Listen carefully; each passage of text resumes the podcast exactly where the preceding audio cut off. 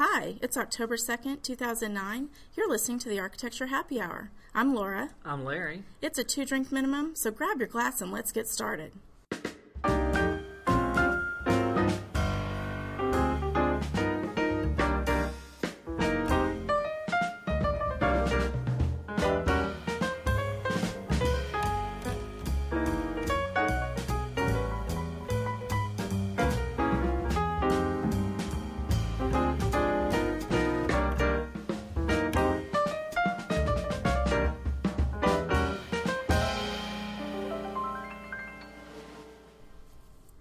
Hi, everybody. Larry and I are here in Dallas, and it finally feels like fall.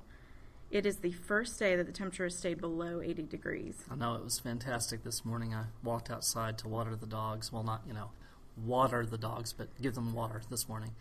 And it felt great outside, and I thought, I can go outside today and not sweat. This is wonderful. Yay. Well, in, in Texas, we don't have seasons. Right. So even though we are minus fall color and minus any snow or anything, Yeah, this is as close as we're going to get. Yes. But it feels great outside. Yes, it does. Not that we're actually outside doing anything because we're inside at the cocktail lounge at HPD Architecture. And this is actually the inaugural podcast of the Architecture Happy Hour. For today's podcast, we'd like to talk about the five things we think you should know before you hire an architect. But before we get started, we'd like to give you a little background about who we are, what we do, and where we hope to take you with the Architecture Happy Hour. We are an architecture and interior design firm here in Dallas, and we focus on residential and commercial architecture. And having been students and architects, and after working with numerous clients, we thought it would be nice to contribute some real life experiences to topics that, you know, if you're a student, an architect, or a client, maybe you can apply those to whatever project it is that you have going on. And of course, since we tend to focus on residential projects, most of what we're going to be offering advice wise is based on our residential experience. And there are um, a whole different side to commercial architecture. And I would imagine we might get into one or two things as we grow the podcast and as we continue to do these. But for right now, bear in mind most of what we're going to tell you is really about residential. Right. So, all that being said, we're going to dive off into the podcast, and it's the five things that we think you should know before you hire an architect. Okay. Well, first on the list, we'd like you to define your style. And although you may already have a sense of what you think your style is, um, you may actually be surprised when you start collecting images and materials and objects uh, here and there. It may actually define or reveal a style that you may not know really appealed to you. Um, if you see a piece of stone or wood or tile that you really like, go ahead and grab that, set it aside, because that can really help an architect discover where you're wanting to go with the design of the house or whatever the remodel is. Yeah, just bring the bucket in and with all your stuff in it. That's and right. and don't be embarrassed about bringing in something that you you know pulled from something you wouldn't normally consider an architecture source. You're standing in line at Target Mm-hmm. and there's all the magazines at the checkout stand and oh look it's Better Homes and Garden and they've got something great on the cover that just really clicks for you. Grab it, tear it out, bring the image with you because at the end of the day it's going to help your architect better understand what you're going to want the end result to be. Exactly. And for example, there's the that Kohler commercial where the couple brings the faucet in and asks the architect to design a house based on the faucet. That actually can happen. Yeah, not that we're really excited necessarily about doing it that way, but yeah, that It's could that can happen. point, it's a starting right? point, Yeah. right? Right. And in the same context, look around your current home. If you are living in a very traditional home with ornate moldings and uh, small divided light windows and very intricate details, but you just bought a whole new living room set that's more contemporary, um, that might give you a clue into maybe that your style is transitioning. Right, and there is a, a style that is referred to as transitional. So, Mm-hmm. you know, we've gone into homes before and taken very traditional homes and sort of cleaned them up so that you have a um, still have that feel, but it's a slightly cleaner look.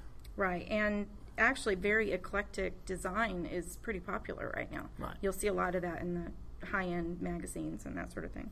Right, and as you're defining that style, and you know you've been collecting all of, of these materials necessary to convey what you think your you know new home's going to be or what the remodel's going to come out looking like, you're probably going to be working on what's our second topic, which is defining the scope of your project. Yeah, this means what is your ultimate goal for the end of the project? Uh, are you looking for a new master bathroom? And does that actually mean including new master closets as well? It's really important that you sit down and really decide what you want to do. And, and it's important that you do that ahead of time because one of the easiest problems to have happen during the course of a project is what we refer to as project creep. And that is where you're talking with an architect about what you want to have done, but you don't have a real clear picture yet. And suddenly, over the course of a few meetings, your project has suddenly grown into something that you never imagined it would be and maybe isn't taking you the direction it needs to go. Yeah. Larry, did you see that Brady Bunch episode where Mike and Carol are have really simple intentions to put up new wallpaper in the master bedroom and, and of course just selecting the wallpaper is an ordeal in itself. But then once they finally decide on it, it means a new bedspread and new curtains and oh yeah, probably might as well do new carpet. So Mike says, eh, no, time out. We're painting. Yes, and, and, of course, Mike being being an architect on the show just sort of, I don't know, lends itself to all that. I guess I I don't know, but the thing that I keep thinking of is we had a project where we had a client who decided they needed a big, I guess, kind of party room on the back of the house, and over the course of I don't know, probably three or four months and working with the client, realized that they really just needed a new house. And when it was all said and done, their old house came down and a new house went up. So oh, that's sort of oh, the yeah. the extreme version of project scope creep, but it can happen. Well, and ultimately they got a great project out of it, right? Oh yeah, to- I mean, the, the house works for them. Yeah. It's perfect for what they want to do, but you know, be aware of those things because suddenly your little bathroom remodel can become quite the ordeal. a, a bathroom worthy of magazine. Yes. Pro, yeah, photo yes, shoots. exactly, right. exactly. Yeah, which is not a bad thing, but yeah, you may not have intended going there when you got started. Right. Uh, also, be aware as you're defining the project scope what your future needs may be as well. We were talking about project creep as far as size, maybe, but also think about where your needs are going to go in the future. Like, for example, if um, if you're planning on being in this house for the next 20 or 30 years, the actual value of the project may not be as critical as making sure that it's really comfortable and it functions really well for you. Um, versus if you are doing an improvement in order, you know, purely for resale. Right, right. And when you're thinking about your project scope, also think about, you know, am what I'm wanting to do really is going to be.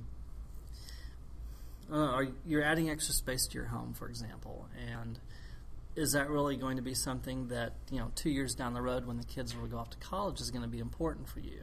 You know, mm-hmm. you may mm-hmm. suddenly find yourself that you know you're living in a house that's twice the size it needs to be just because you thought, oh well, we're doing this project. I'm feeling a little cramped. Let's you know add a room or let's combine a couple of spaces. And suddenly you're in a house that just doesn't work for you anymore.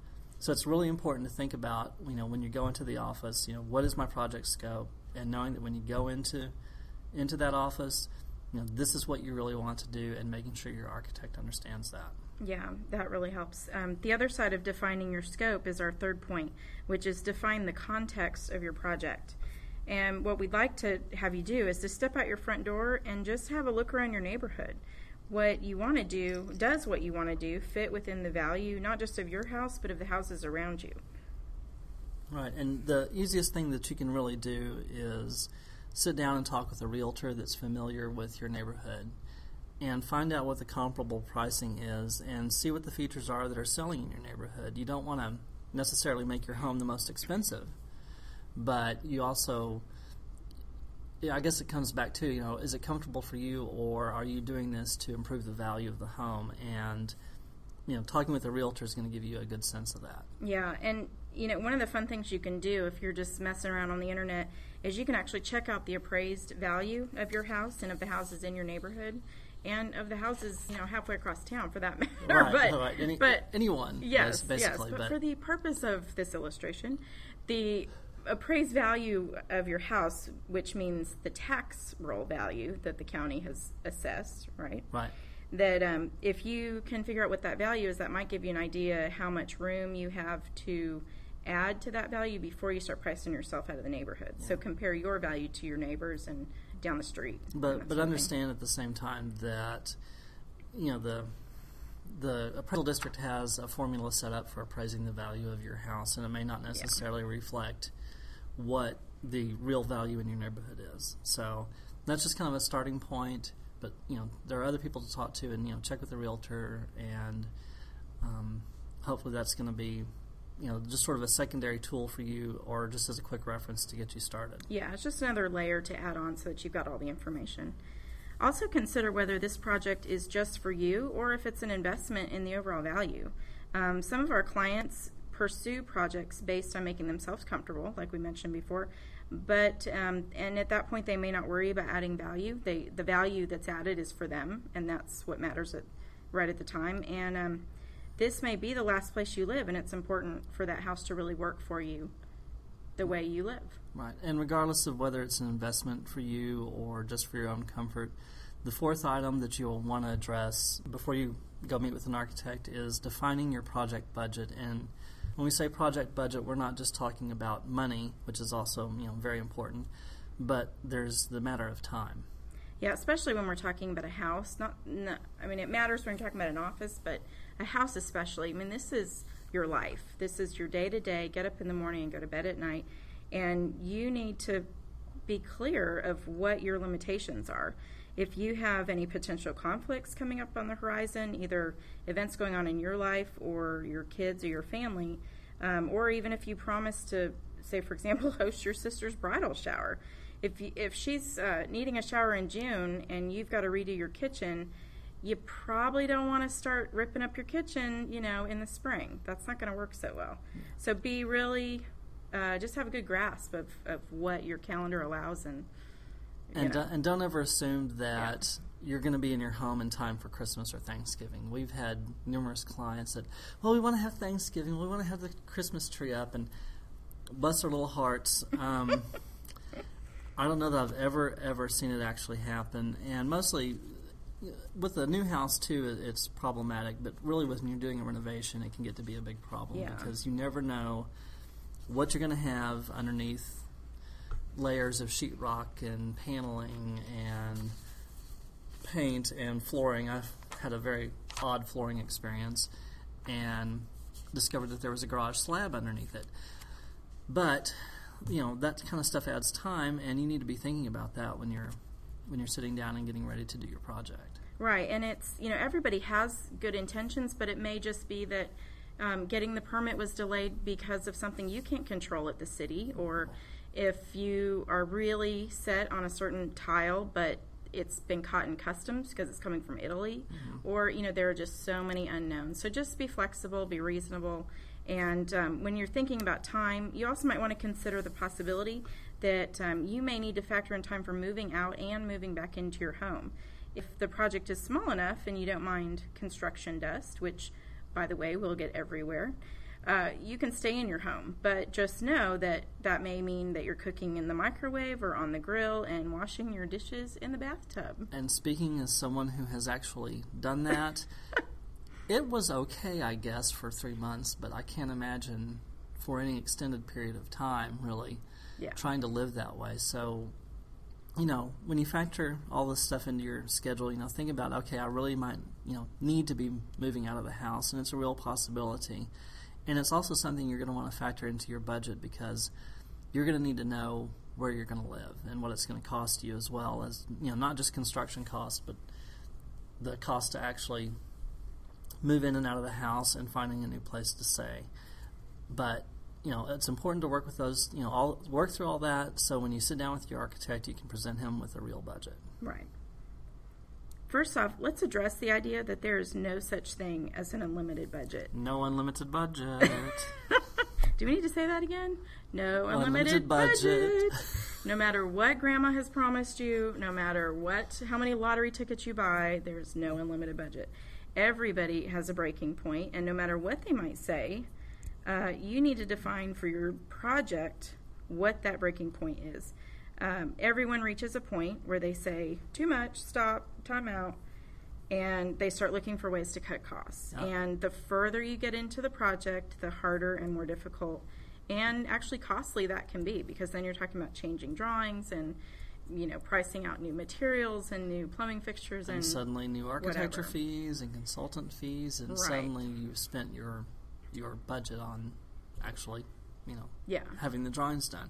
yeah. Well, and there's a reason why in the very first meetings, early design meetings, that's part of the discussion, so Right. that we don't point you in a direction that's not where you can go, and and same, you know, with you. So Yeah. And when you're doing your budget, you're going to want to also factor in, you know, not just your construction costs, but, you know, what are my architect and consultant fees? Am I including furnishings in my budget? Is it draperies? There's a lot of items that can suddenly add up to a very unexpected cost if you haven't you know, planned for that. And it can also have, you know, an impact on your project scope.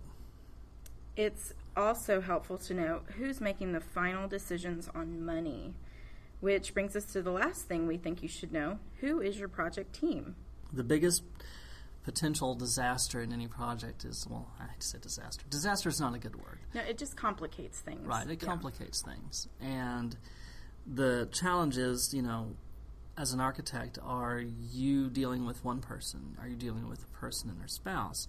Are you dealing with a person and a spouse and their mother in law? You just don't know, and it can get very complicated sitting in front of a client and having a discussion with them and not know that in the background there's all these other little bits of input about how we think you should do your home and you know what we think is going to look best. And if you're not set on it's my decision this is going to become a very long drawn out process and probably potentially cost you more money than you had originally planned. Yeah, communication is key through this whole process, but especially in this project team issue that um, oftentimes the person who's really interested in the design and the outcome of the project is not necessarily the person who's signing the check.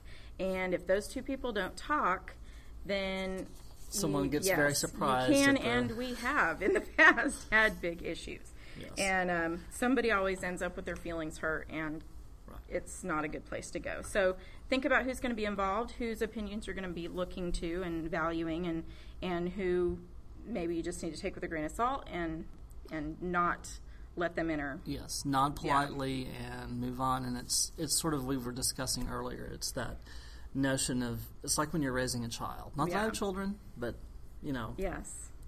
Everybody has their, you know, best intentions for you. They want to see the best outcome, you know, for anything. But in okay, But at the but at the end of the day, it can be very detrimental to the project if you Right. don't have a very clear picture of really who's in charge. So be upfront with the architect. Tell them, you know, these this is my team. These are the people who are involved, and these are the people who are making decisions. And it may be that it's just I'm the one making decisions, which would be great. But you know, let the architect know that there may be some other input because it's going to impact how well the project actually goes. You know, down the road and where you actually end up. right, exactly. And I think that brings us to the end of the five things we think you should know before you hire an architect. To quickly recap, those five things are uh, figure out what your style is. Um, then, next, define your project scope. And after that, let's define the project context. Um, and of course, we probably can put this first, last, and in the middle, but the fourth one is define your budget because we're talking about time and money and it affects all aspects of the project. And lastly, define your project team so we know who's, Who's in charge? yeah, And of course, there are additional things that we could add to this, and other architects are going to have, you know, varying ideas, but for us, these are the things that we felt were important. And we could probably go on for another half an hour, but our glasses are empty, and it's the end of the day, and happy hour's coming to a close. So it's going to be time for us to say goodbye. But if you'd like some more information, you can always check out our website at www.hpdarch.com. We're also on Facebook, Twitter, and LinkedIn, so look for us there. And you can also check out the American Institute of Architects website. They are at www.aia.org.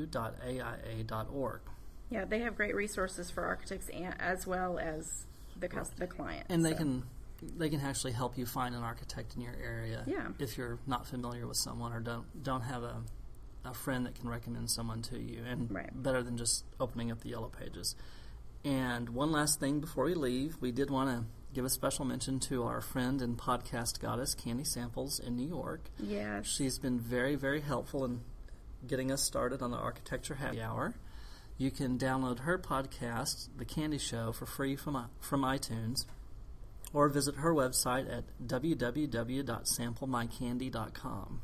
Yes, thank you, Candy. we Thank you, appreciate your help. Very, very much. And uh, so I think that about wraps it up. Yes, it does. From the Cocktail Lounge at HPD Architecture. Also known as the giant table in the middle of our office. We're glad you joined us. This is Laura. And this is Larry, and we'll talk with you next time. Bye bye.